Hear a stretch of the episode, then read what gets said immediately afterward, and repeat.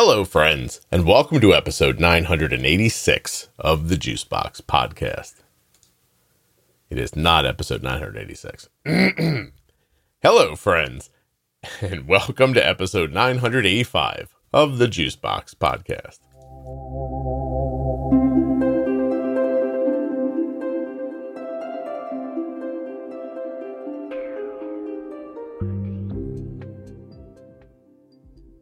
Today's episode features an anonymous female who's had type 1 diabetes for 25 years. Diagnosed at age 8 in the late 90s, she's now an attorney. She's on today to talk about her life with type 1, but more specifically about how she grew up and the drugs and drinking that started in her life at a very early age. While you're listening, please remember that nothing you hear on the Juicebox podcast should be considered advice, medical or otherwise. Always consult a physician before making any changes to your healthcare plan or becoming bold with insulin. I drink AG1 every morning and you could too. Use my link drinkag1.com forward slash juicebox to get a free year supply of vitamin D and five free travel packs with your first order. Would you like to save 40% off your entire order of sheets, joggers, uh, towels, all the good comfy stuff that Cozy Earth has? Use the offer code JUICEBOX at checkout to save 40% off of your entire order at cozyearth.com. And you can get 10% off your first month of therapy at betterhelp.com forward slash juicebox.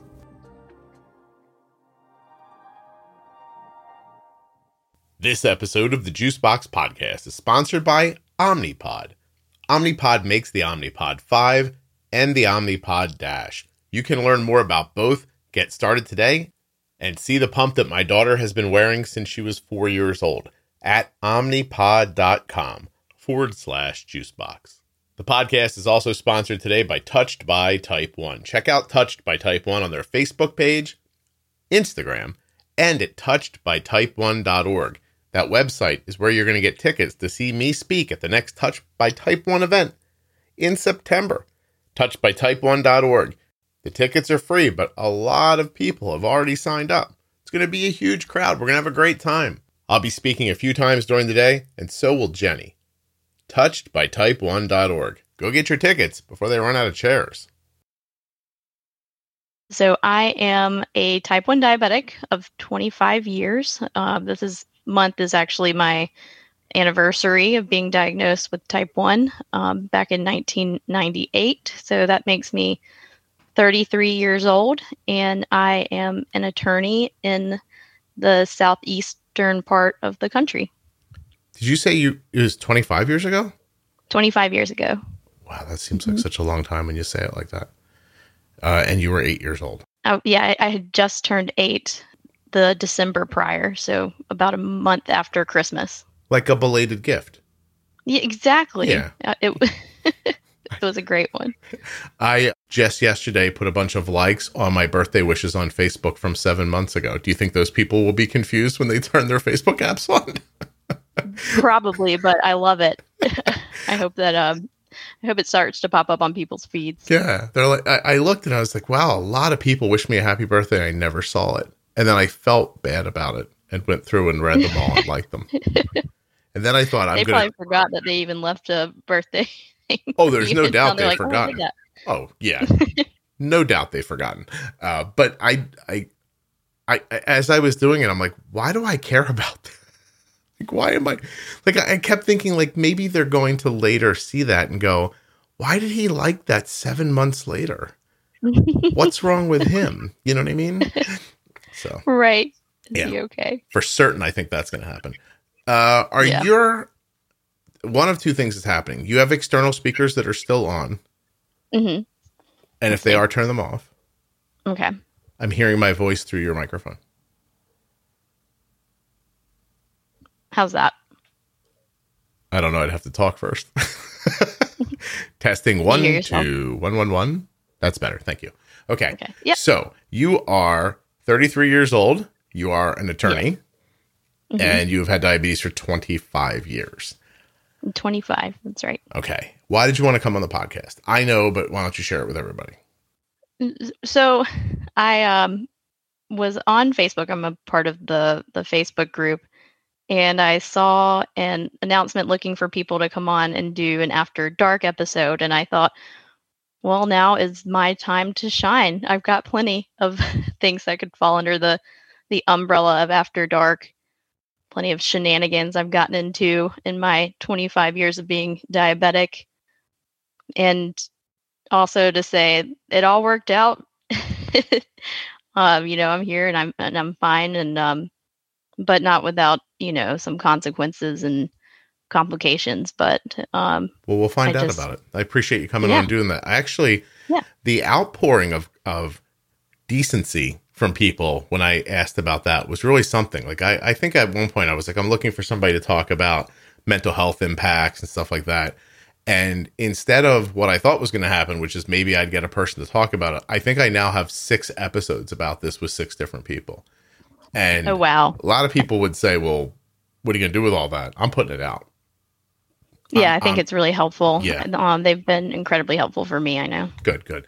So you know, you you you kind of ruined it at the end. You're not a natural storyteller. You're like it all worked out because you, you said you're an oh, attorney. So some there could be people, plot twists who know oh yeah, but some knows? people heard you're an attorney and they think, oh god, it went terribly wrong. my Uh, parents would say otherwise come oh. on Are they still paying for those loans, or did they give them to you? um, i think that they're just grateful that i'm not prison i don't know not in pr- really. Okay, well let's find i out. don't then. know maybe i'm being too hard on myself No, well, I mean, I can see your list here.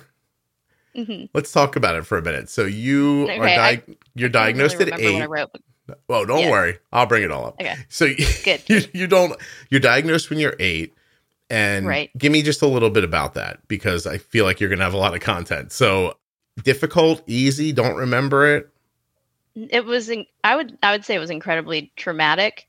I hadn't really been able to describe it that way until i got into therapy to realize that the whole situation was a trauma. Um, i was sick for most of my seventh year of life. I got the flu and from the flu likely came the the diabetes. So i just stayed sick. I started wetting the bed again and throwing up and being very embarrassed about it.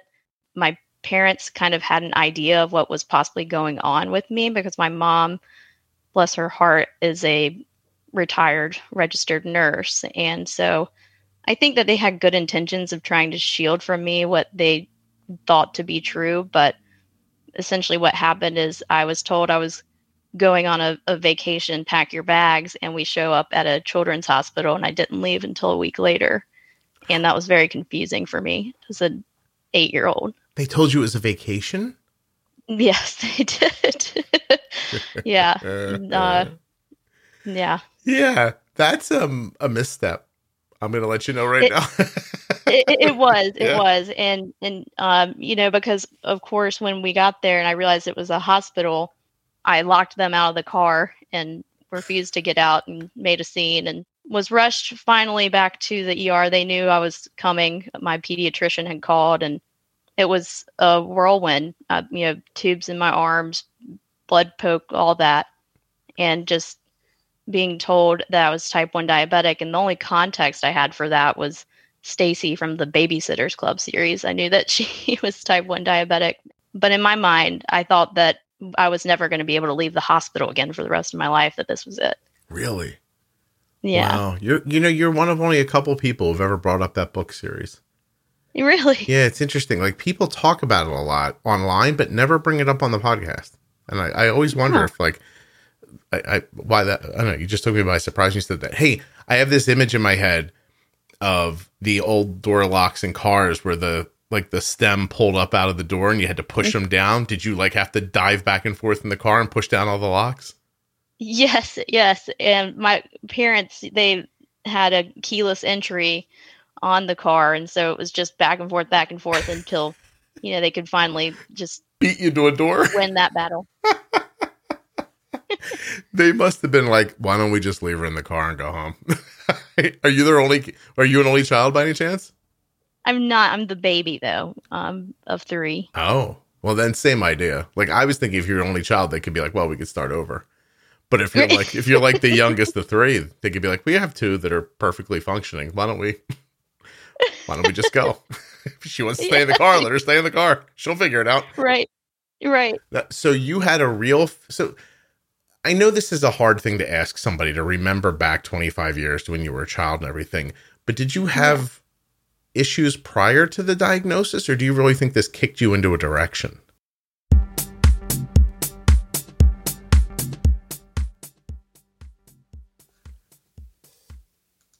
when you get to omnipod.com forward slash juicebox and scroll past this picture of this weird looking guy from the podcast, you're going to see some text that says get started today. And you're able to choose two different paths. Do you click on check my coverage to find out if your insurance is going to cover Omnipod and get started? Or do you click on I'd like a free trial of Omnipod? I'm going to take that pod for a test drive. It's up to you. I don't care. Head to omnipod.com forward slash juicebox and give it a try. Scroll down, really read. Read the whole site. You're going to see some stuff there that I think you're going to find very interesting. Very interesting indeedly do. How about that the Omnipod is tubeless? You can wear it in the shower, in a lake, in the ocean, in your pool. You thought, that's not a big deal. Oh, but it is. Because every day you bathe, and every other insulin pump's got to come off. Not the Omnipod, it goes right with you. That way, you're always getting your insulin. And you don't have weird high blood sugars because you like disconnected and then forgot to put your pump back on. That's not going to happen with Omnipod. Omnipod.com forward slash juicebox. My daughter's been wearing an Omnipod every day since she was four years old, and she's 19. That's 15 years, is it? 19 minus four. Yes, that's 15 years. That's a long time. Omnipod has been a friend through this whole thing absolutely amazing customer service, quality product. You get what you pay for. And actually, my insurance covers it pretty much completely. So that's not really an issue. Huh. Okay. I never thought of that. Hey, maybe your insurance will cover it too. Omnipod.com forward slash juicebox. Go over there now and decide do I want Omnipod Dash or do I want that Omnipod 5? Hmm, what are you to do? Links in the show notes, links at juiceboxpodcast.com to Omnipod and Touched by Type 1. Touchedbytype1.org. Don't forget to go get your tickets and check out what they're doing. Touched by Type 1 is my favorite organization that helps people with type 1 diabetes, and I think you're going to love what they're doing at touchedbytype1.org. Now let's get back and find out the answer to my question. What was my question? Issues prior to the diagnosis, or do you really think this kicked you into a direction? I think I was predisposed in a lot of ways, just family history wise. And um, this was one of uh, several things that just kind of nature and nurture met very well together. And it was off to the races from there. Gotcha. You got the wrong side of both of nature and nurture.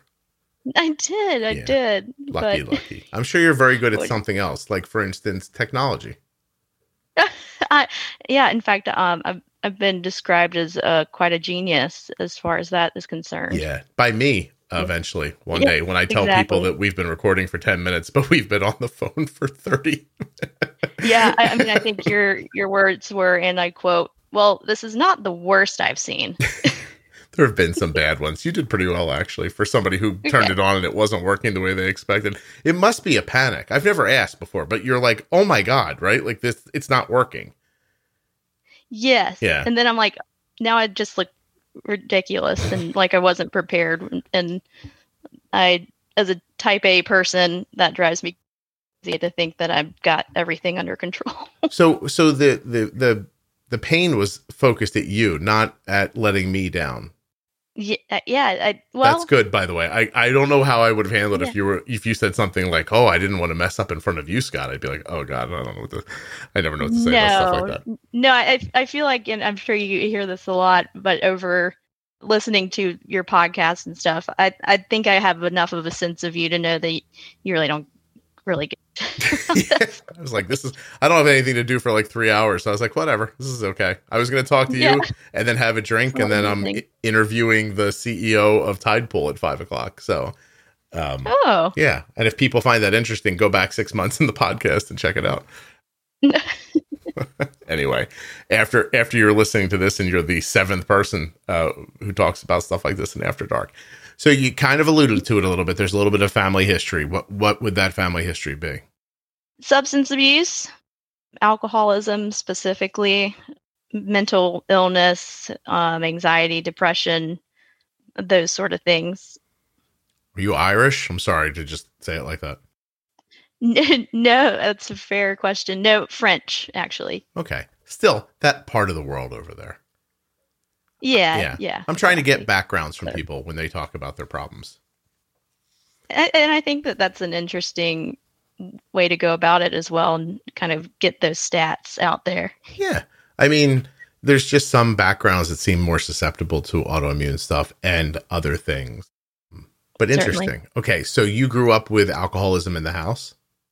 Yes, and I don't know that I realized it, at, like recognized it as alcoholism. It was not like the sort of thing where I come home from school and you know, dad's drunk again, mom's you know, drunk again. It it, it was more of alcohol was just always present, always around, and it always looked like everybody was having a lot of fun doing it. Mm-hmm. And that was not the case at all. Yeah. Did you fall into it yourself? I did very early. I when I was about 12 years old and I don't even know what came over me, but I, my parents always kept the liquor cabinet stocked and I came home from school one day and just thought I'm going to see what that's all about. And, and so started drinking somewhat regularly hmm. for a 12, 13 year old after school. I'm going to go with anytime um, you do it twice in a row, that's regular if you're 12. That's, yeah. Yeah. You know what I mean? By the way, I used to watch General Hospital after school with my mom, but this is a much, you were way ahead of me. so, um, so, so you, wow.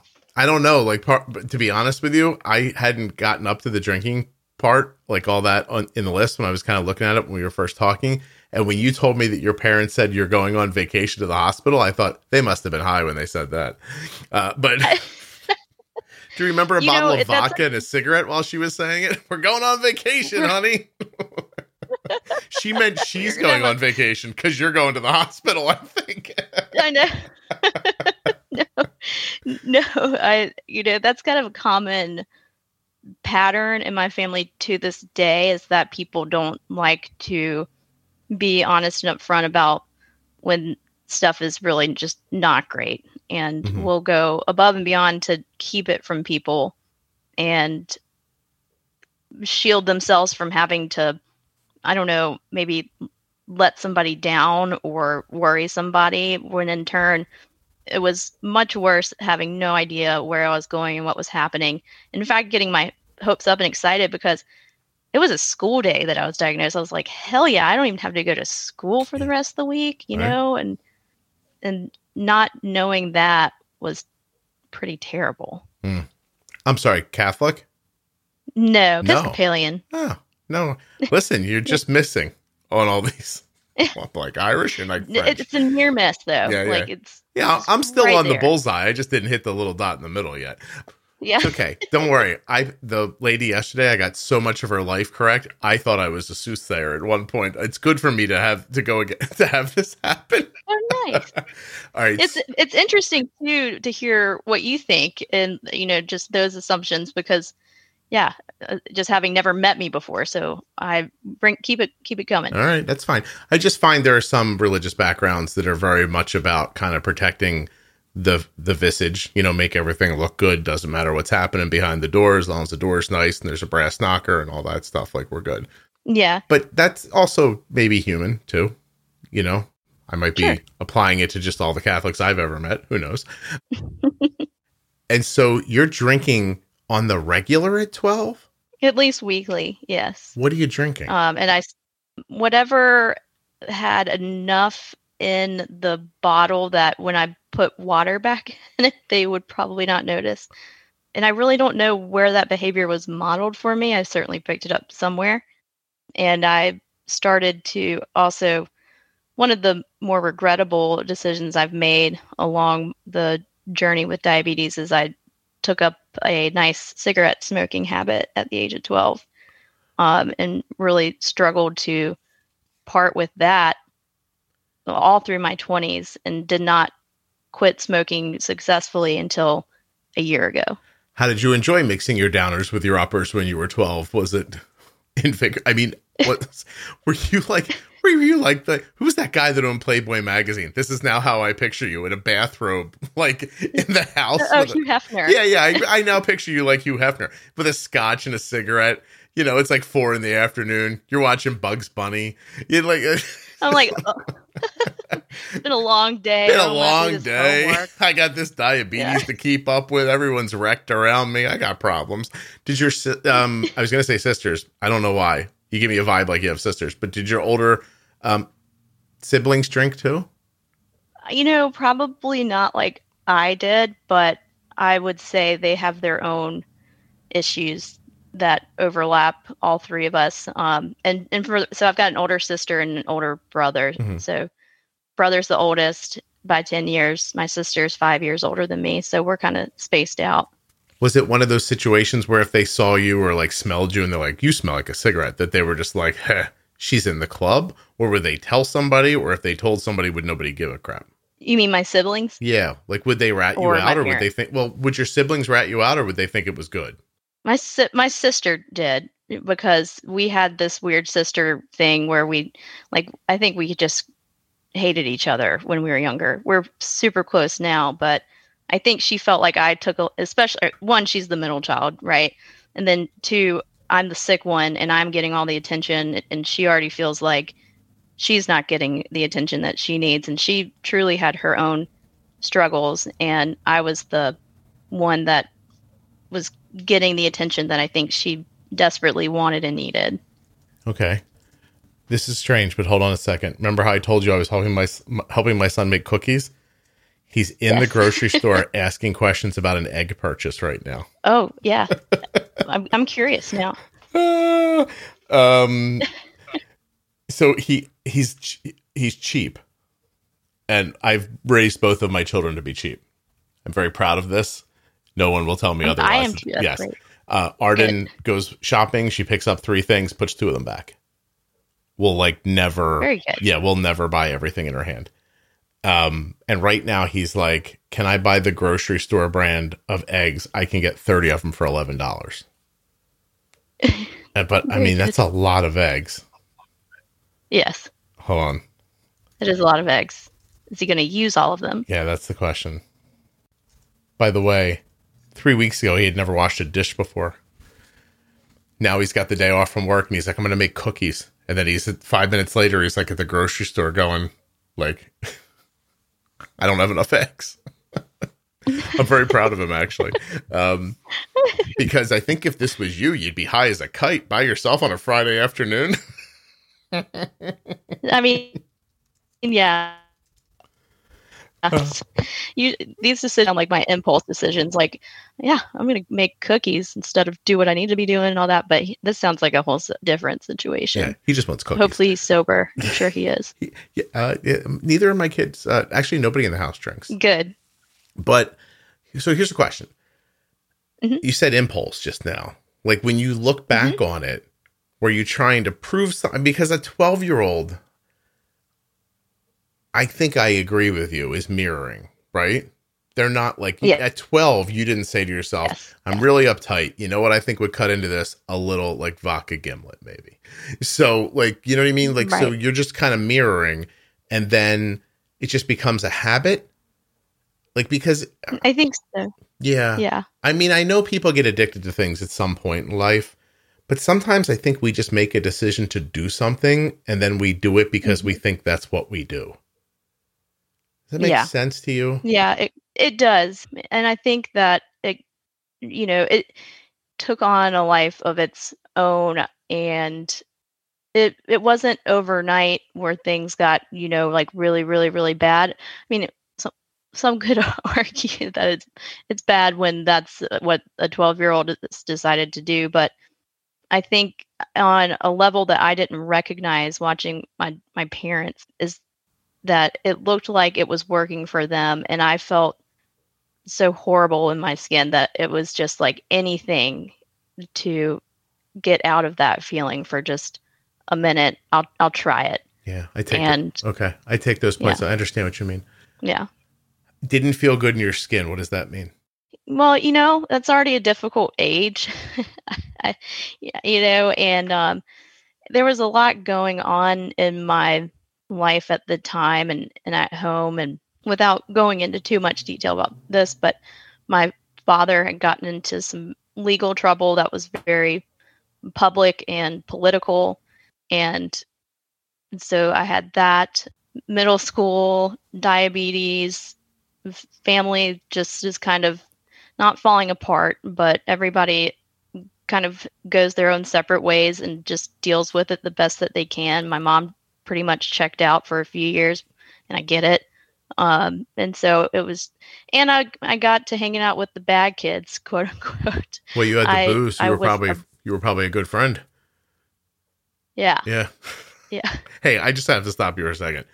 Like, dad Yeah. hauled away on the local news bad, or Yeah. really? mhm. Um, You Yeah, don't have to tell was, me, uh, but definitely tell me when we're done. Okay. Okay, I will, I will. Right. So, I can send you the articles a federal charge? federal. hmm Wow. I'm gonna guess Had to racketeering, do with you the don't. local You don't have to tell me. The, he there were uh, there was a civil suit or in alleging racketeering. Yes. Mm, mm, yeah, it's my favorite word. It's one of those things that sounds horrible and nobody knows what it means. Yeah. it's like tennis or something. Is that like what it is? Isn't it like undue pressure or something like that? Or am, am I gonna have to look up racketeering? I'm not doing that right now. I have to be honest. what you associate it with. Yeah. Um, you broke up for a second. I'm sorry. That's fine. Can you hear me okay? Yeah, you get electronic sometimes. Like my voice comes back at me and then it doesn't. Gotcha. Yeah, I'm not sure why. Um well I am the uh technolo- technology expert, so I'll you know figure this out. I can sure. tell by the way you pronounce the word. So Techno tech okay, We're so doing great. oh no, are you kidding me? Listen to where we're at so far. You're drinking and Yeah. smoking at 12. Your dad's been hauled away. Your mom's checked out. You've had diabetes for four years. And you're over here thinking, I don't know if I'm a good guest. I don't care if my voice echoes back three times. This is a great story. So, um, yeah. how I'm a people pleaser. oh, It can get me into trouble sometimes are, are you really? Oh yeah. Yeah. A cr- yeah, a, a recovering people pleaser, I would say. Hmm. Interesting. So does the does the drinking go to drugs? Oh yeah, and you know, just a lot of experimenting. I I would say yes to just about anything, even though, like, I I gotta tell you, Scott, like I was so unassuming. No, like just my my family and and who I was. Nobody would ever ever ever think that I was involved in something like that. I was very good at at hiding that and keeping up a persona that would not maybe otherwise match what you would think someone you know, you know what I'm getting at Well, like here I know what you just I know what you look like, and Mhm. it's a mind fuck that this is how you are versus Yeah. how, versus what you physically look like. yeah Yeah, no kidding. Yeah. you look like the third best friend on a sitcom. yeah Do you know what I mean by that? heard. yeah Yeah, you're cute and you're pleasant and you are unassuming and you look like you look like America. Like you really do. Mm-hmm. Yeah. It's amazing. yeah Yeah. No, it's part of what's messing me up. I- think if I could see you, it would be worse. I'd be like, this isn't real. right And it's stopping me. Knowing what you look like is stopping me from asking my next question, which of course I'm obviously going to ask right you're, now you're gonna ask after the okay. ads. Did this go to sex at a young age? No uh, it, it really didn't I I was kind of terrified about that sort of thing I was so I had such low self-esteem uh I I it went more towards attention. I wanted attention from other guys, but not in like a sexual way. Uh, first of all, thank God. like finally something went right Yeah. for you. Like seriously, like I was I was very worried that the next thing you were going to say was then I started, you know, and I just I'm I'm happy to hear you didn't. Uh but so you're doing those things. You're you're you said you're um how'd you put it?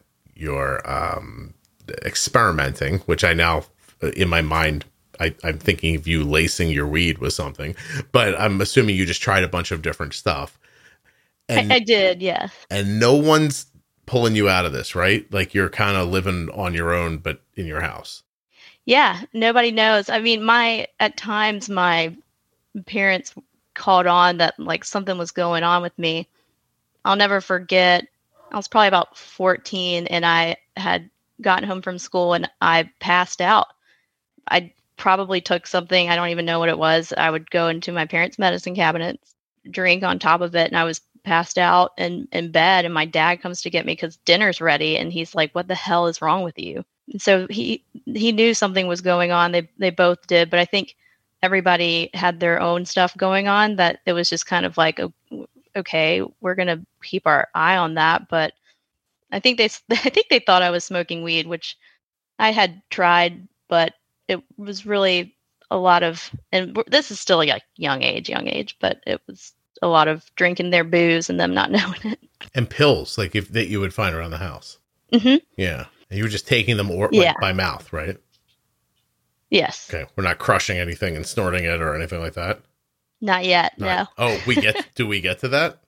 Yeah, yeah. After that, that doesn't come until about sixteen. Oh yeah, you want to wait? Spread it out. Yeah. Um. Yeah. How much of this? My mom always said not to grow up too fast. Yeah. Don't grow up too fast, honey. We'll snort the ketamine later. So, uh, how much of this has to do with the diabetes, and how much of it is just the hodgepodge that is your life? I I think that at the time I didn't recognize how much of it was diabetes. I think that I've felt I've just wanted to feel like normal. Um, I was wanting to fit in. I I don't know. It, I think it just added to my depression another another layer. And and despite that, though, I was a wonderful diabetic. I and I, I still think I am. And I, I don't want to put labels on it of good, bad, right or wrong, because um, it's hard, right? But I was keeping up all appearances and very involved in like JDRF and um, the American Diabetes Association, and I mean, I just looked like I had it all going on on the outside. Wow. That's fascinating. I didn't think you were going to say that. Like I thought when you were going to say, I, I, bet, yeah, yeah, yeah. When you were talking about like holding it together, I thought you were going to say like my A1C was okay and nobody really yelled at me or anything like that. But you're like, no, I was at those JDRF functions in like a pretty dress, like, and everybody was like, hey, everyone, look over here. It she isn't she great? And you're like waving while they're raising money, and then you're right, yeah, no, then exactly. you're raiding the drink no, cart. We, um, mm-hmm. you're, you're, yeah. like, you're yeah. like, let me help you clear this stuff off. I'll take these glasses to the kitchen for you.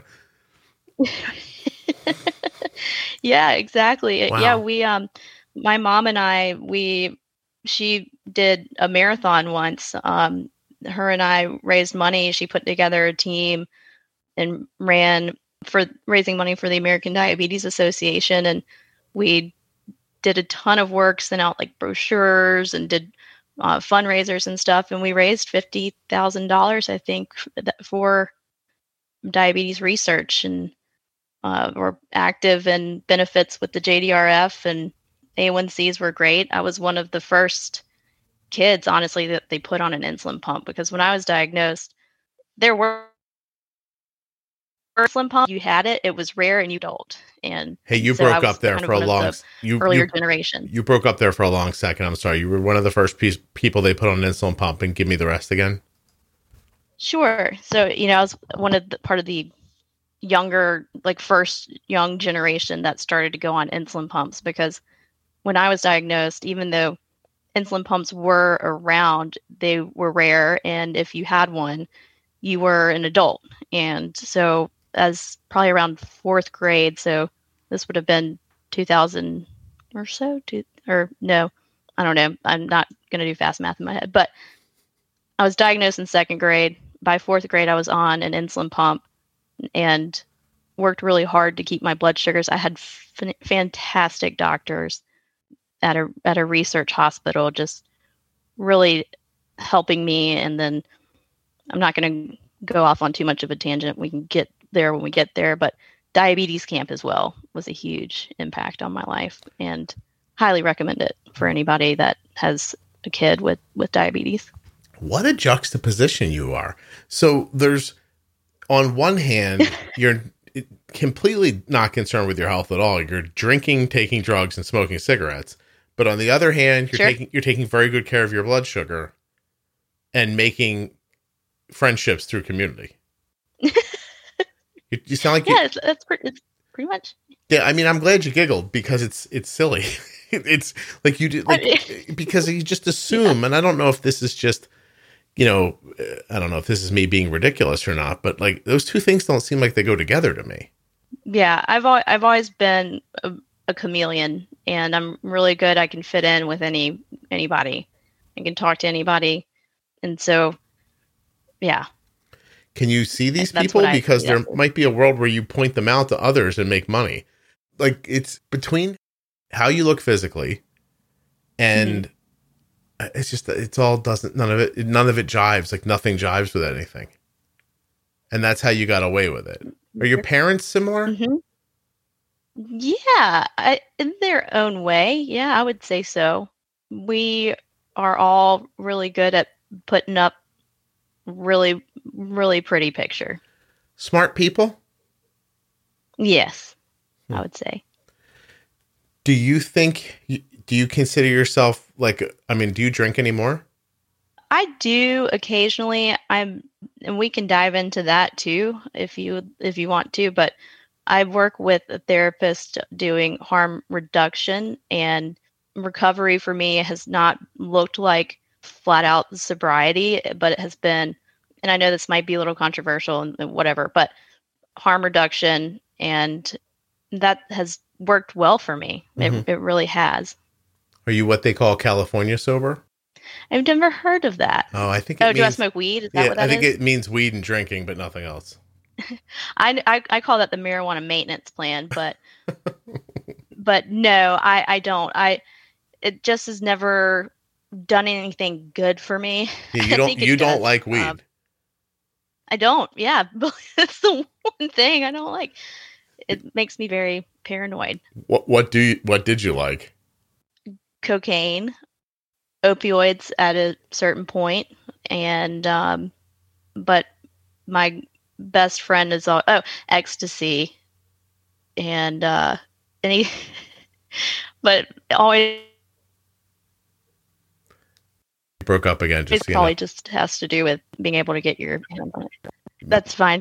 What was the last thing you heard? You broke up again. I heard ecstasy and then you were Okay. Uh, that's about it. Those were- were my favorite. Were you just saying you liked whatever you could get your hands on?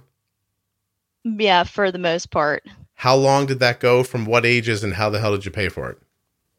So, I I don't know if this is common with other people or whatnot, but so I actually I attended private school from sixth grade to until graduation, and there were, you know, we were all the the squeaky clean clean kids, so to speak, but there's a lot of drugs, and there's people that have money to get them, and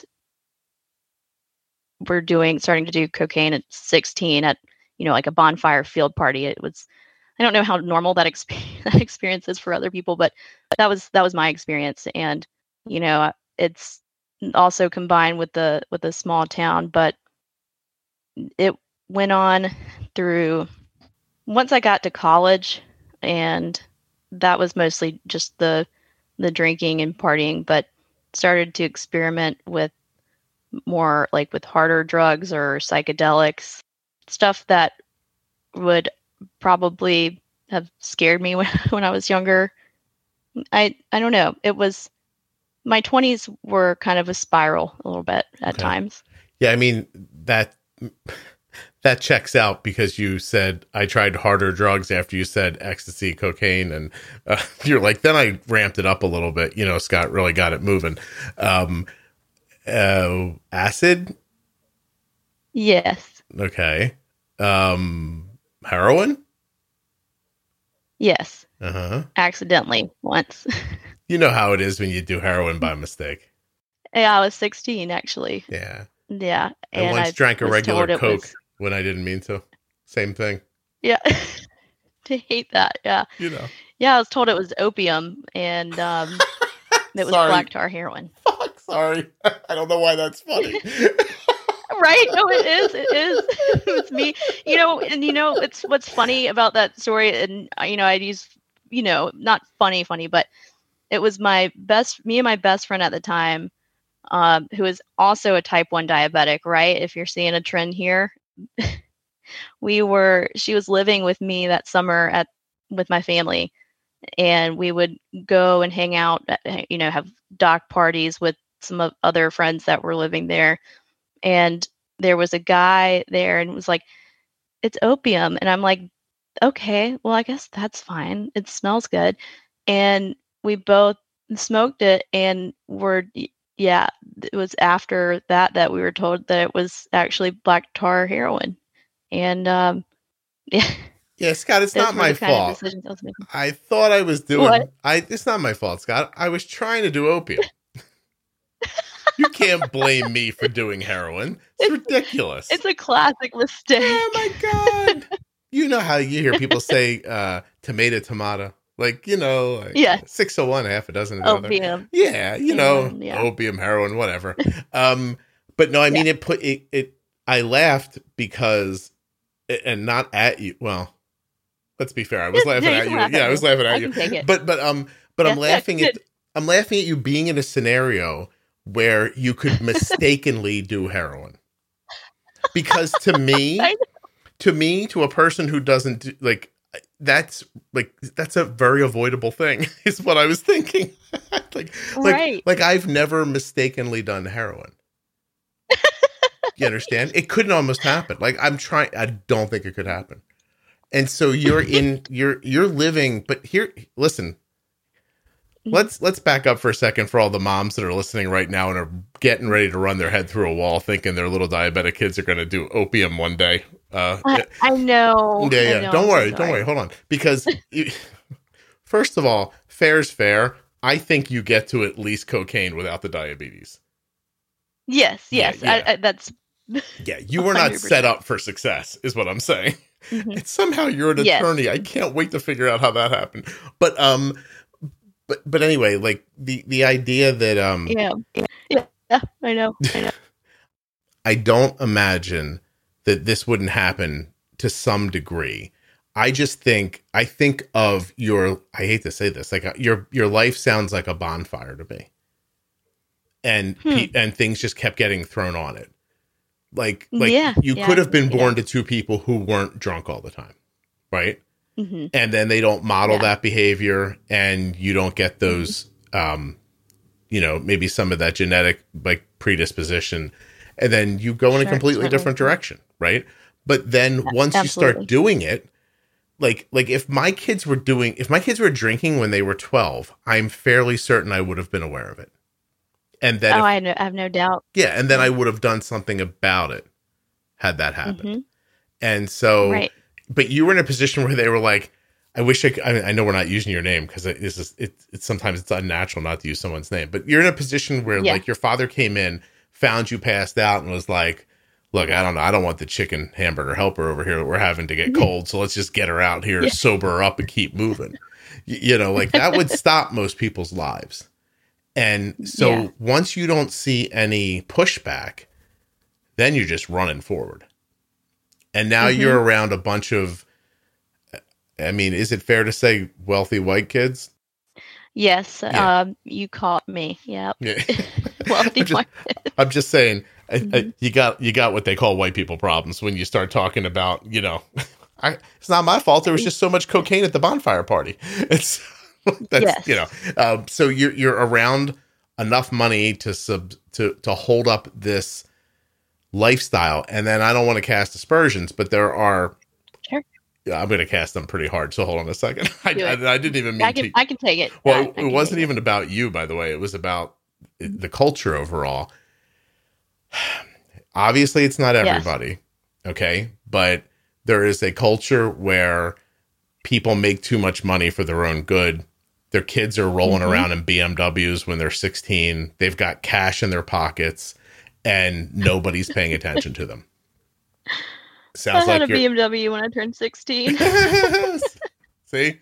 Remember you said keep guessing, Scott? I get you. Don't worry. yeah, So, um, I know. and the reason I bring that up is just because I've seen it Mhm. sometimes too. Like, I, Yeah. on, on the, um, my son once said, you know, can I go to the shore house with these guys? And I was like, no, like, no, like their parents weren't going to be there. And these kids That's had smart. unlimited access to cash. And I was like, no, Yeah. you definitely can't do that, you know? Um, but I was stunned by the number of people who were allowed to do that. I'm stunned by people who say things like, "Oh, it's cool if they drink here; they're going to do it somewhere." That's not true, Yeah, actually. not. There's a way to keep your kids from drinking. It's not that hard, actually. You control their life. you, you know, you don't want to Yeah. make a hard decision that makes your kid mad at you. I get that. But don't tell Mhm. me there's not a way to like manage a 14 year old into not doing cocaine. You can swing that. You know, that's not a heavy Yeah, lift as a parent. it, it it's not and i and i think it's worth mentioning too that there's plenty of the of the kids that i grew up with that had an enormous amount of resources to sort of fund a lifestyle that would allow for them to be participating in this act these activities that we've several have died you know that's where that goes is overdose that several are struggling to this day and can't get out of that addiction and it's you know it could have been avoided well, it's a it, that that's what's really sad yeah, it's a gluttonous mindset, right? And and without checks and balances. Yeah. Because you're a child yeah and you have nothing there's no speed bumps. So you're just Mhm. like, I'm gonna do a thing and then it happens. right That's it. I'm going to do a thing and then it happens. I, I I'll do it Yeah. again. I can afford it. I can do it. We can drive to it.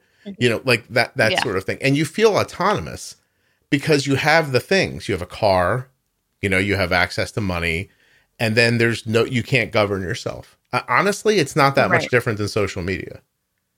Like if you yeah i haven't thought about it that way Yeah. but yeah you drop TikTok on an 8-year-old, then they're going to be doing Lizzo dances in no time and not paying attention to their homework. Like it's not it's like not that Yeah. hard to figure out really.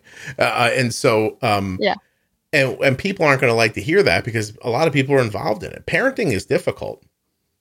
It's really hard. Right. It takes a lot of your time up. It takes a, a lot of your resources and it is going to encompass a portion of your life large enough that you will look back and think there are things I didn't do because I decided to be a parent. But yeah you can still have a baby and be like, ah, give her a car. She looks like she'll make it. You, you, you know, Yeah. and Yeah. do, do your parents, do you speak to your parents?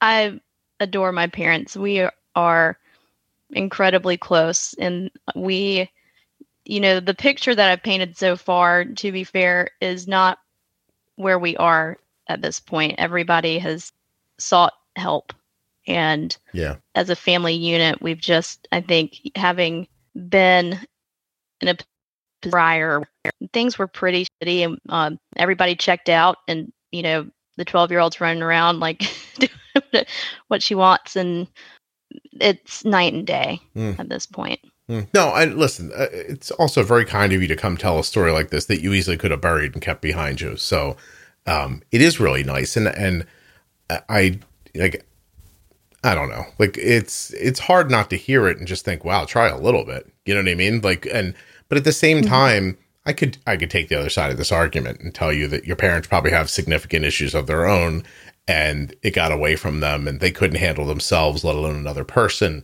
and they probably gave you a car because they wanted you to be safe and they probably gave you money because they didn't want you to get stranded somewhere. I'm sure there was a lot of good intentions behind what they did.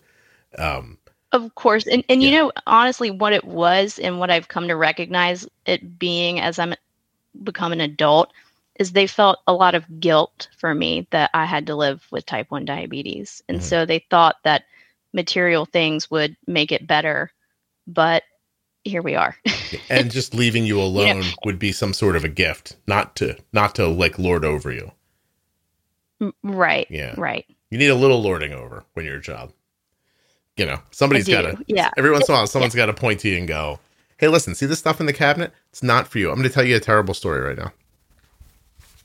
Here, well, you can Yeah. judge my you can judge my dad. Okay. Mhm. My son texted me this morning, as I think we said on the recording. He's lived alone for like two weeks, and he sent a text Right. that said, "Like, hey, I got up this morning and realized I had left a burner on on my stove overnight, and it's like an oh, electric Oh, no. stove, and it was on like halfway, and I mean, it didn't end up being any kind of an issue, but but he shared it with us because he was like, I can't believe I did that, you know, and like." Like I, I, I, everyone knows what that feels like. The first time you walk into your kitchen, you're like, "Oh my god, that burner's been on for three hours," and you just you feel that like that like rush of like I, i'm so glad we're all okay. You know what i mean? Like it's a God, little thing but Yeah. everybody gets that feeling right? So i mm-hmm. said to him i said well this is good. No harm and you'll never do it again. You know it'll stick in your head now. And then we started kind of like joking back and forth a little bit because i am a person who i always warn people about the oven being warm so like so don't don't Yeah. don't laugh at me. Hold on, this is a nice story. And so, oh, by the way, this is a no, really nice. relate, It's a nice story right till it's a horror. So just hang in with me for a second. I would Oh, have yes, I I would have throw in with you here on the uh, honesty thing today. Okay, so like Okay, I'm if. I take a pot off the stove and I move over to the sink, if there's anyone around me, even though they're seeing me walk away from the stove, I will gesture at the at the thing and I'll say, "Hey, that's hot." Or if I take something off and leave food in it, and when they come up to serve themselves, I'll go, "Hey, that that's hot." Like I'm very much about. I don't. It's just it's in me, right? Like a rule. Like I would never walk into a door in a house. Like people who don't lock their doors, I don't understand how that happens because I don't Yeah. cross a threshold without locking a door, and I don't know why. Astounding. Okay. So, Yeah. but back to the the uh, the oven thing. Do you know why I'm so cognizant of the uh, the oven being dangerous? Um, I've got to imagine you've had some sort of interaction with an oven before that did not go well, but that would be a guess. I grabbed at something. My father stopped me, and then to teach Mhm. me it was hot, he held my hand over the fire. Oh my gosh! Wow. See how terrible that is? Yeah. And I don't That's drink. terrible. Who knows why? Seriously, I'm like, why am I not? Why am I not 12 years old, crushing up barbiturates and putting them in whiskey? Like seriously, like I don't know why it happens to some people and not to others. Seems wrong, doesn't it? Like I should at least have had a little bit of a problem, don't you think? I know you missed out. I'm just kidding. like I, now I want to be clear. hey, it was a lot of fun. It's a childhood memory. I don't think he barbecued the skin off my hand or anything. I don't. I didn't have a second degree burn, but he scared the living shit out of me while he had a hold Yes, of my yeah. wrist and he was moving me towards the flame. I'm. I pro. That's Listen. horrible. Here's probably what really happened. I probably got anywhere near the heat and he probably pulled it right away. But I'll tell you what. Say what you will. I'm all about oven safety. so, Am- oh, by the way, please, I am not telling anyone to do that or that I think that's a good idea. I just, I, I was just, I just wanted to outline that you know, nobody's parents are perfect, and and it's No, bizarre. It's bizarre to see that something can happen to one person and then happen to another, and their lives go in completely different directions. It's ridiculous. Right. Right. Like it, re- it really is. It's it's interesting. So all right. So let's not glamorize your hellacious life, but you're saying Yeah. that through your that's the last thing I twenties, want to do. through your twenties, mm-hmm. acid, other things like that. Like you were going pretty hard, like through college, right? Uh, yeah, and you know, I I think I did have two years of sobriety. I was a member of uh, of AA, very active one, and I think that that time is what truly saved my life. Like even though I'm not still a part of that program, pumping the brakes and getting a sponsor, a woman who could sit me down and be like, "Look, you've made a fucking mess of your life and we need to do something about that. Like, I am forever grateful. And it was a consequence of getting a DWI when I was 21, and which is driving while impaired, is what we call it in the state that I live in. So, like a Dewey. Um, but that that truly is what it finally, finally pumped the brakes. And that that legal issue moved you towards taking care of yourself. It, it did. And, um, you, you know, what's funny is that I was so upset about how my parents were going to react. I was just thinking like they're going to be so mad at me. And the way that they found found out is that my driver's license it still had my home address because I was in, off in college. It had my home address back home. And so legal stuff started getting sent. You know how lawyers, those lawyers, they'll start sending you like stuff in the mail to and my dad comes up to where I was living to talk to me and he was driven there by my mom, which was weird. Like that was not a normal thing. And he's like, "Yeah, by the way, I just got a DWI as well." So we both got DWIs at the same time. so just a little commiseration then. And, Yeah. and and by any chance did you get a buy one get one free with the attorney? No, That's a no, sure didn't. That's So- a shame. Uh, so even in so yeah, is that interesting? So are your I don't even know how to put this. Like that's an interesting decision by your parents. Like like I don't even think I would tell you that. Do you know what I mean? Like I wouldn't want to normalize Yeah. it for you. yeah, I, it, I think it was more.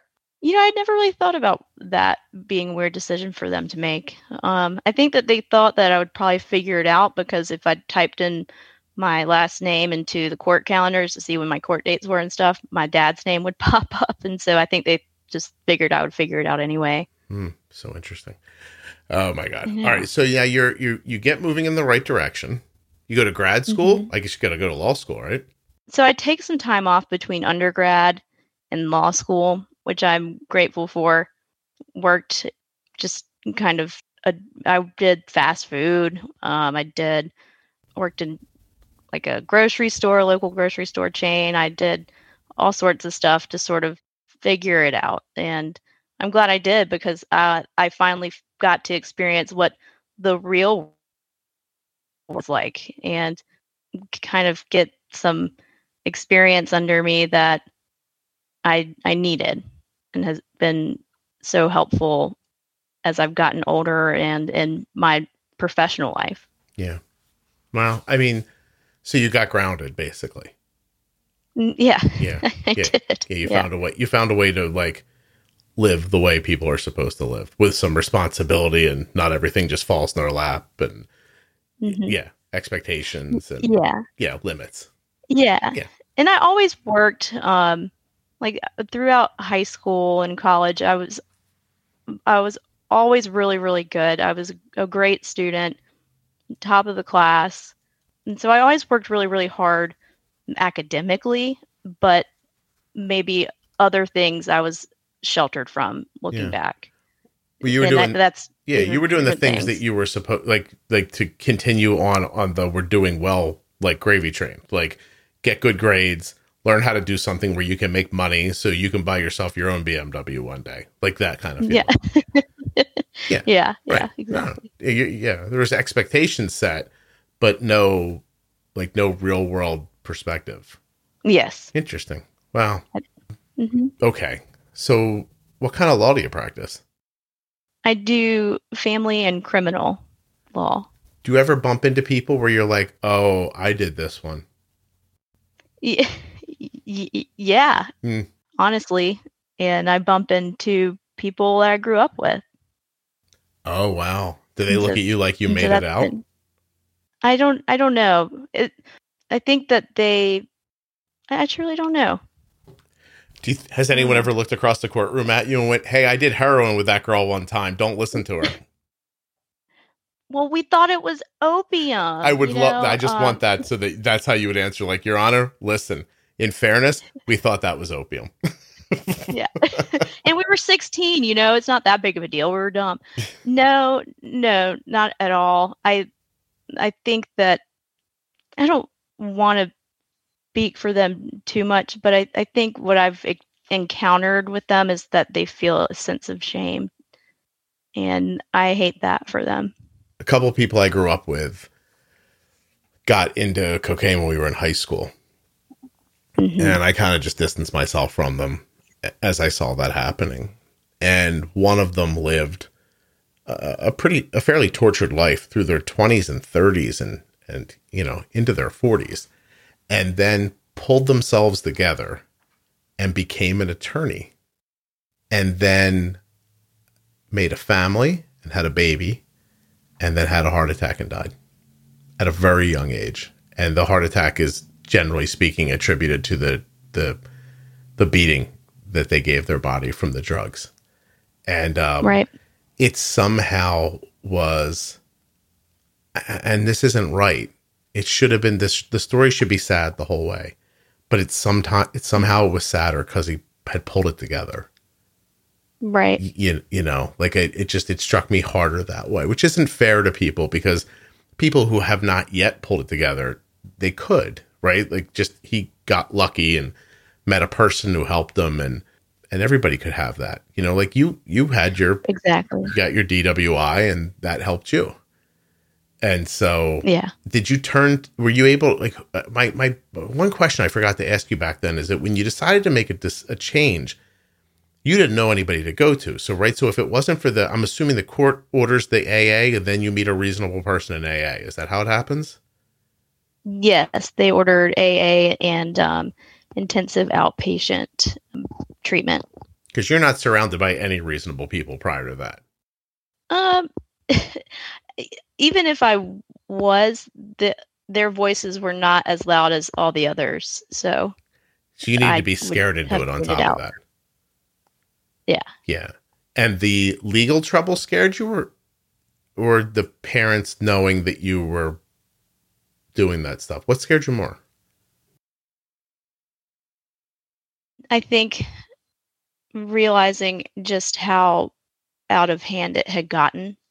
I think uh, it normalized to me because I had been doing it from such a young age that it never occurred to me that the decisions I were, was making were destructive not only to myself, but now we've got innocent people on the road. And here I come. Um, I carried a lot of, of guilt about that. And I never wanted to put other people in that position again. I, and I, I think I finally was just the shame had always been there, but it, it was bad. And when they put me in the drunk tank and I didn't really have anybody to call to come get me. I was just like, I, I can't keep doing this. I've, I've yeah. got my whole life ahead of me and I'm not getting anything positive out of it. I think if, uh, and this is me after an hour talking to you. Well, that's not fair. An hour and 20 minutes, 20 minutes where you couldn't make the headset work in an hour while we were recording. yeah. But, um, I think one of your superpowers might be that I think you genuinely are a nice person. Thank you. And I I would like to think so. I I do care a lot about other people. I really do. Almost too much and I just I think too I've always been an incredibly sensitive person. Mm-hmm. And and I've just wanted to at times when things when the going got rough dulled that out a little bit. There's too much to handle. But too much. Yeah. But but uh, there's other ways of doing that. Yeah, like healthier ways. Go for a jog. Oh God, no! Mm-mm. Could be one of those scary joggy people that jog at like six in the morning and five in the morning, and like you see them, and you're like, "Why is that happening?" And then you know now they're just trying to stop themselves from doing heroin. Mistakenly, yeah. yeah. Well, well, I'm sorry on purpose. And yeah, opium. Yeah, I think I just I no, you're you're fine. Yeah, no, I I've always just been a, a sensitive from the time I was a child until I mean that's that's who I am.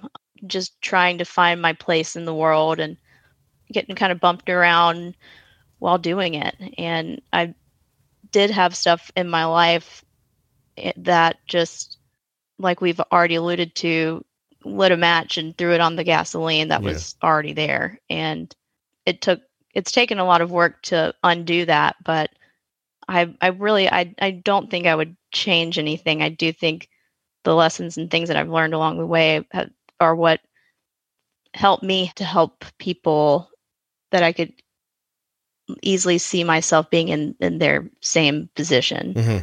And and sort of an empathy and a compassion for people that might otherwise not be shown it by um, whether it be the justice system or society or what have you that there's always something more going on beneath the surface and and sort of trying to understand what went wrong in their lives and how can I help them without judgment. Yeah, that's a that's needed in the world, and there's not enough of that. Um, maybe, yeah, maybe you went through your thing so you could provide it for other people, you know. Uh, and it sounds what you're doing too. It, it, no, there's I, I don't think there's many babies that come out and are predisposed to have problems their whole lives. You know, like you you you get there through decisions that adults make around you first and you know, that could be anything from you know uh, you know, nature, nurture, like all that stuff, honestly. And you were able to finally yeah. like back out enough to see yourself too, which was a big it, it just shows like what value there is just pausing sometimes and just stepping back right. evaluating yourself, you know? Um, yeah. Did you? I have a couple of questions around diabetes. People are like, "Oh, good, fine." Okay. Um, I listened to this diabetes podcast, and there's a how-to on how to do heroin. Um, was, uh, or how not to, rather. by the way, if you're a kid and you're listening, like if this story doesn't make you think I am not doing cocaine or heroin, I don't know you were going to do it anyway because I mean this is a this is a tale of what not to do. Uh, but how were yes. you possibly managing your blood sugars, like when you were bloated? Yeah, um, you know, I used to take a lot of pride in that, and which which might be like a little sick. I don't know, but I've just I had a lot of really great resources young starting out, a lot of education surrounding diabetes. I had a fantastic team. I had a mom who was a nurse and helped me understand how everything works. And so the diabetes was never really that much of an issue. I knew how alcohol would affect my blood sugar. I knew what I needed to do to be safe. I just was fortunate enough to have such good resources that even on even when I'm, you know, wasted, I it's like autopilot. I know what to do.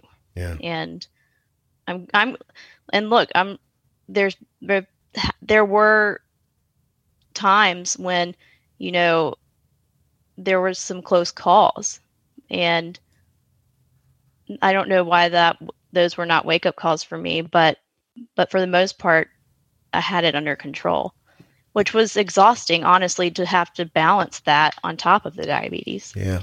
So um like low blood sugars that were dangerous things like that? Yes. Yeah. Yep. Things where you're like later you're like oh i almost died. Yeah, my dad actually, I was at a house party. It was a, a PJ party. So that's like a kind of a drink where you pour every kind of alcohol into a cooler, sugar, and load it up and all that. And I was 16, I was in high school, and my dad had to come and carry me out of the, the party. I had passed out, I was unconscious, couldn't really tell you any more about what happened, but fortunately, there was another type 1 diabetic there who helped me and was like, no, we need to call somebody.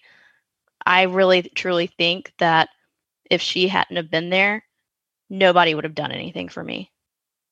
Yeah, they would have just the thought you were drunk. They, yeah, they would. They would have thought you were drunk, and they just would have left you be. Mm-hmm. Mm-hmm. Yeah, I heard a story like that once um, about a kid in college who got real loaded and nobody around him knew he had diabetes and his parents had to like drive hours to the school to like collect him from the floor of a house and take mm. him and take him to the hospital. And they only just they couldn't get a hold of him. And so they just drove to where he was. Um, right. yeah. Well that's the horrible. Uh right. okay. So yeah. uh my last thing to ask you like my last upbeat question is you somehow had an eating disorder in there as well yeah, um, that and self harm, just checking all the boxes. Yeah. So I think I was getting messages as a as a girl and pressure to look some type of way. And you know, I've never I've never been overweight. I don't know, but it's a it's difficult. It was a difficult struggle and I I put so much weight on like a number on a scale and I think that that came from the diabetes. I think I became so obsessed with what my blood sugar was, uh, you know, and attributing that as a, a judgment on my value as a human being. And so it would, I would say that diabulimia and anorexia were almost like, don't want to say a natural outcome of like that obsession and stuff, but it, I definitely attribute it to to that. If that makes any sense, it does for you. And I mean that like kindly, but because those same pressures don't send some people in that direction.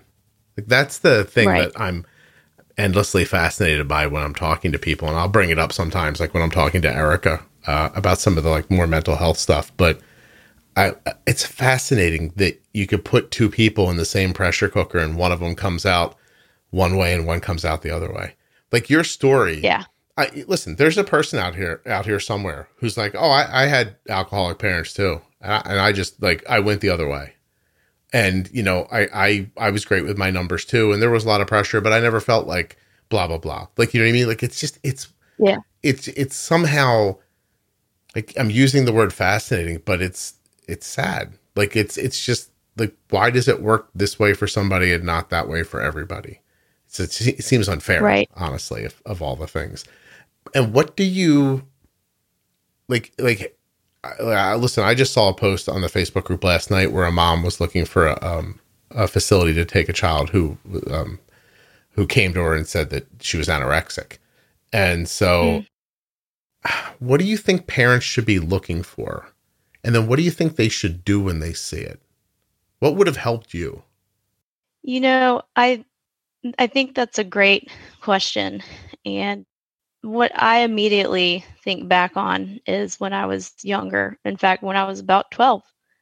And back then, there was no getting like your A1C back the same day that you go to the endocrinologist. Mm-hmm. What would happen is you would get a letter in the mail maybe two weeks later that tells you all the good news or bad news. And I I remember getting this letter where my A1C had gone up a little bit. I couldn't tell you what it was, but in all capital letters, the doctor wrote, "This is bad.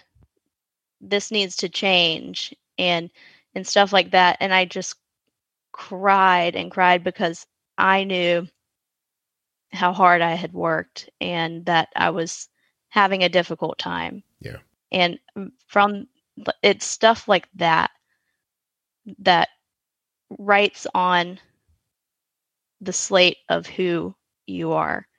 And so I started to attribute that as my value as a person.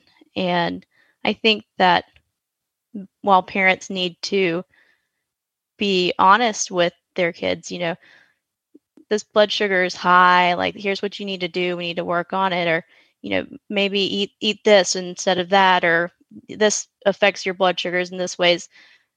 Keep it general like don't try to ascribe good bad right or wrong to these numbers because i know myself and many other diabetics really internalize that and it adds like this shame that is so hard to just snap out of. And I've carried that with me for a long time and got the help I need with needed with it, but not without getting some bumps and bruises along the way. Yeah. I would add and point out that you should handle it that way, whether you think your kid is the one who will rise above this or not, because you very well may yes. be wrong about who they are. Right. And, and even though we're not using right. your name, if people could see you, they still they'd be stunned that this is your story. And I know that's not exactly like I don't know. People are like, "What does it matter what people look like?" It, it it matters in this situation because I know what you look like, and you don't look like this Mhm. happened to you. It- you don't like I I don't I don't know how to put that into words, but you are not the one that I would have put this on. Do you know what I mean? Well, yeah, uh, yeah, I do. And so it's always interesting. I, you know, obviously my husband knows the story, but I'm really good at like like I said, I'm a bit of a of a chameleon, and um, it's yeah. You know, that's my that's my point. By the way, is that if if somebody's listening to this and thinking, "Oh, that's not how my kid's going to handle this," like you might not know. You know? you might not know. Yeah. and that's what I wanted to essentially say is that, especially going to diabetes camp, I mean, some of the best friends that I've made in, in this world I met at diabetes camp because one week out of my life as a 12, 13, 14, even 16 year old, I was normal, quote unquote, normal. If you didn't have diabetes, then you were weird. And so we have really strong bonds and I can tell you that not not all of them, but I can point to particular ones where I see substance abuse. Like I, I think that can be a part of the puzzle sometimes for people and and so just to and like it, it's not automatic and it's not everybody but just to be aware that some of us are really really good at hiding this and uh, we just don't want to let people down we don't know how to ask for help and and i just want parents to know that sometimes it's okay to interfere with your with your kids and and say look something's going on. What is it? And they might push back but they need that Yeah. If you just lock them in their room without their phone for a couple hours, they'll break. It's not a big. It doesn't take them long. yeah Yeah. They'll just be like, "Ah, exactly I don't know where Instagram is, but I, I'm going to have to come clean now. Uh, you know, there have been plenty of people who have come on here, uh, a handful at least, and said that, you know, they've had eating disorders, diabulimia to be specific, and they learned how to do Mhm. it at diabetes camp. I'll never forget a woman Yeah. telling me I, I would have never known that I could have done this with my insulin to lose weight and with my insulin and my food to lose weight had I not gone to diabetes camp. And that's where people showed me how to do it. So even that's a coin. Yeah. Everything's a coin flip. it is Yeah. yeah Oh, that's your episode name. This is After Dark Coin Flip. Oh, that's perfect. coin flip That's great. Uh, I'm so happy that I came up with that because all my only note is LWI, living with, living while impaired is what I had. We're going with coin flip. Um, yeah, I mean i honestly, like it right? It's just that I don't know. You know what I mean? You- Have you ever gone out in the heavy rain and like put a paper cup in running water and watched it go one way and ran down to the bottom of the hill and got it and brought it back up and done it again and the cup ends up on the other side of the road? Like that's just sort of i how. I can't say i have Well, it's because you grew up in a time where people had digital stuff to keep them busy. But uh, I was bored out of my mind, and uh, we used to do stuff like that all the time. Like we'd go make little boats in the house and then race them in the rain and stuff. And I can remember as a kid thinking, like, why doesn't it always go to the same place? And um, Right. that's how it makes me feel talking to you. Like I feel like if I could have grabbed you when you were 11 and ran you back up to the hill and dropped you back in again, like you might have come out somewhere else. Just really, yeah really but there's weird. no no way to tell you know Yeah, and I love your Um, attitude that you're like, listen, I went through it and here I am. Because by the way, you're a respectable person now, right? yeah yeah, mostly? yeah i mean i would i certainly yeah Certainly. um yeah Little cocaine once in a while. What are we talking about?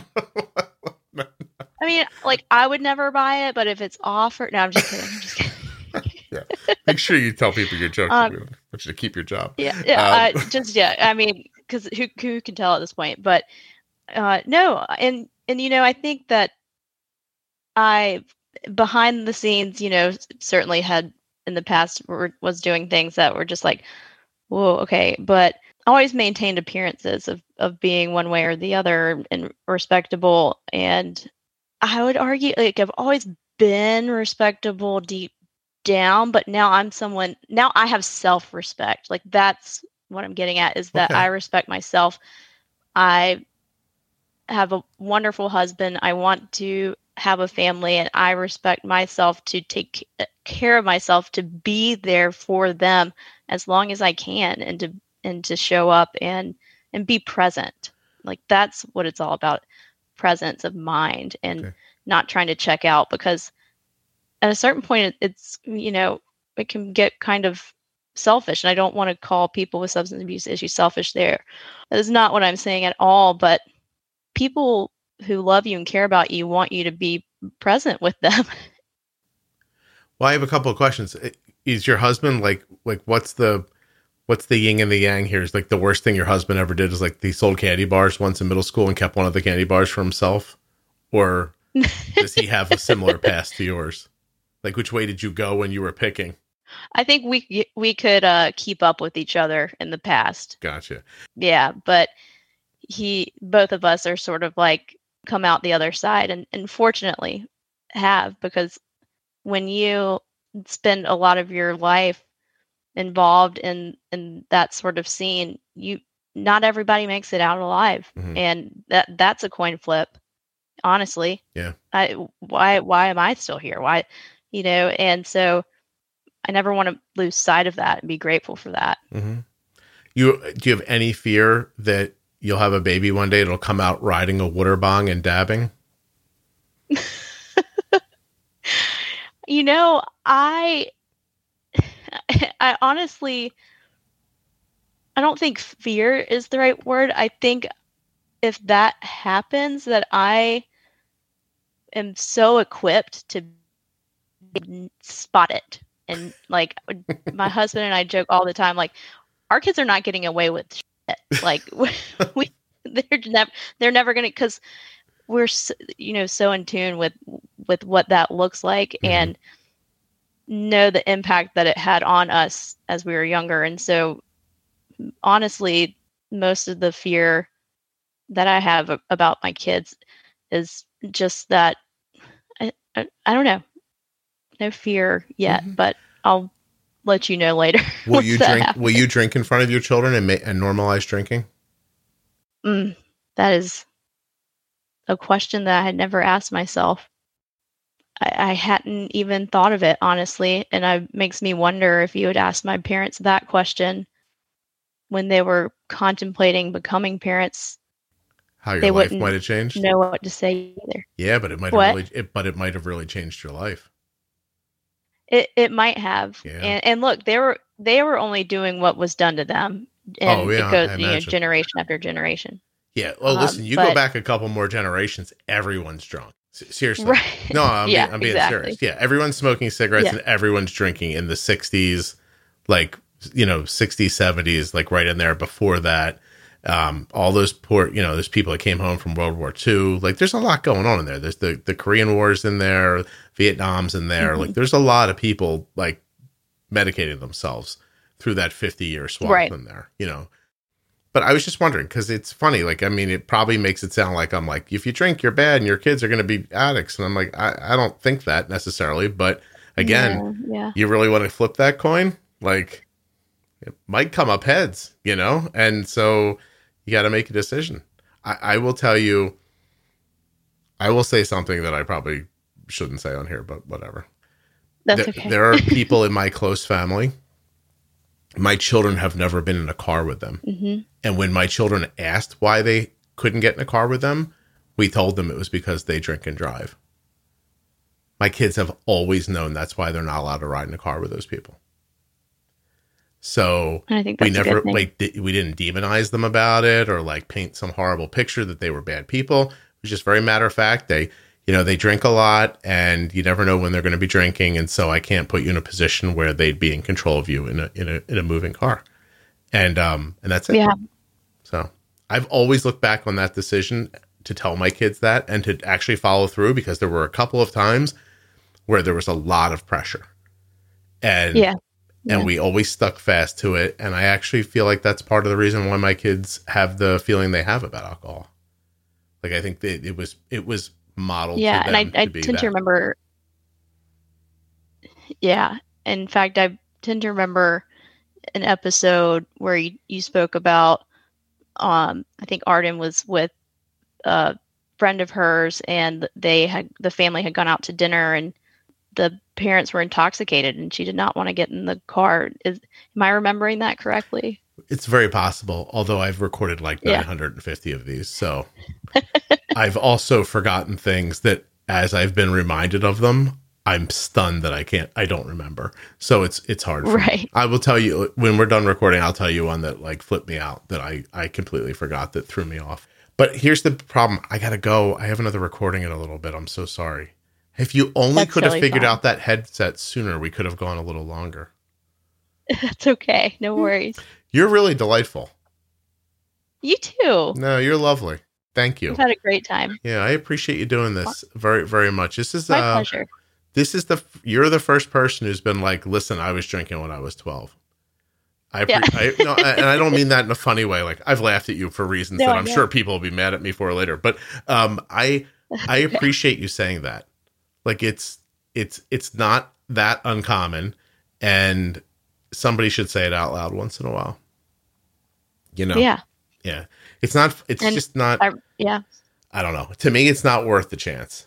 I, I, I, you know, maybe you have a good argument, like those of you who would be like, oh, if they they're gonna drink, so I'll have them drink here. Maybe that's a good argument. I don't know. I, I chose to go with nobody's drinking, and uh, because you're I think- ten, you know what I mean, or because you're fifteen, or because you're whatever, and you know. Anyway, I, listen. I and let me say this too. I don't give a shit. Do whatever you want. It's, it's a matter Sure. yeah i mean seriously i don't care uh but it's it's still it's the way it strikes me I think it's not worth flipping the coin and just let kids figure it out. Um, I, I, I don't ever want to normalize it the way that it was for me, and so I'll I'll leave you with that. plus think of how exciting and fun it will be like 35 years from now how old will you be in 35 Yeah. years you'll be like 70 right Oh, I'll 68 be like sixty-eight. Yeah. okay imagine you 68 sitting your like 29 year old kids down and being like hey here's a thing daddy and i never told you and then tell them about the time you smoked heroin by mistake because you thought it was opium or let them listen to this podcast. Be like i don't know if you guys know this but years ago there used to be things called podcasts. Let me just get this out for you so you can listen to this real quick. That's mommy. Yeah i know. And um anyway i'll see you in an hour and a half after you listen to this. Like just think of watching their face while they listen. While they're just like like like w- w- like imagine your kids taking off futuristic headsets and turning to each other and going hey at least she wasn't having sex when she was 12 like you know what i mean? Like like it just oh it'll be so much fun yeah, yeah, yeah. Meanwhile, I'm still trying to get my headset to work. Still, 35 years from now. Eh, well exactly you'll still have problems with technology but your kids will be like that's why there was no vodka in the house get out of here okay all right Hell i yeah. get it i get it now no that'll be so much fun Yeah. to tell please do not tell them before their brains are solidified like that is I, I can give you that. Oh my god. Uh, well, I appreciate. I listen again. This was terrific. Thank you very much. Hold on for me for one second, okay? Okay. Thanks. I want to thank my guest today, and then I want to thank Omnipod for sponsoring this episode of the Juicebox Podcast. Omnipod.com forward slash juicebox. Go take those pods for a test drive or just get started with the Omnipod 5. Ooh, with the Omnipod Dash. You can't decide, but you kind of know what you're thinking about, right? You want the algorithm or don't you? You want the 5, you want the algorithm. You don't, you want the Dash. You're halfway there. Omnipod.com forward slash juicebox. Get your seats to the Touched by Type 1 event. Touched by Type 1 event. Get your seats to the Touched by Type 1 event at touchedbytype1.org. And don't forget to find them and follow on Facebook and Instagram. I'll see you in September at Touched by Type 1's big event. A diabetes diagnosis comes with a lot of new terminology, and that's why I've created the Defining Diabetes series. These are short episodes where Jenny Smith and I go over all of the terms that you're going to hear living with diabetes, and some of them that you might not hear every day. From the very simple bolus up to feet on the floor. Don't know the difference between hypo and hyper? We'll explain it to you. These are short episodes. They are not boring, they're fun, and they're informative. It's not just us reading to you out of the dictionary. We take the time to chat about all of these different words. Maybe you don't know what a Kussmaul respiration is. You will when you're done. Ever heard of a glycemic index and load? Haven't? Doesn't matter. You'll know after you listen to the Defining Diabetes series. Now, how do you find it? You go to juiceboxpodcast.com up top to the menu and click on Defining Diabetes. You'll be able to listen right there in your browser, or you'll see the full list of the episodes and be able to go into an audio app like Apple Podcasts or Spotify and listen to them at your pace. Download them into your phone and listen when you can. The Defining Diabetes series is made up of 51 short episodes that will fast forward your knowledge of diabetes terminology.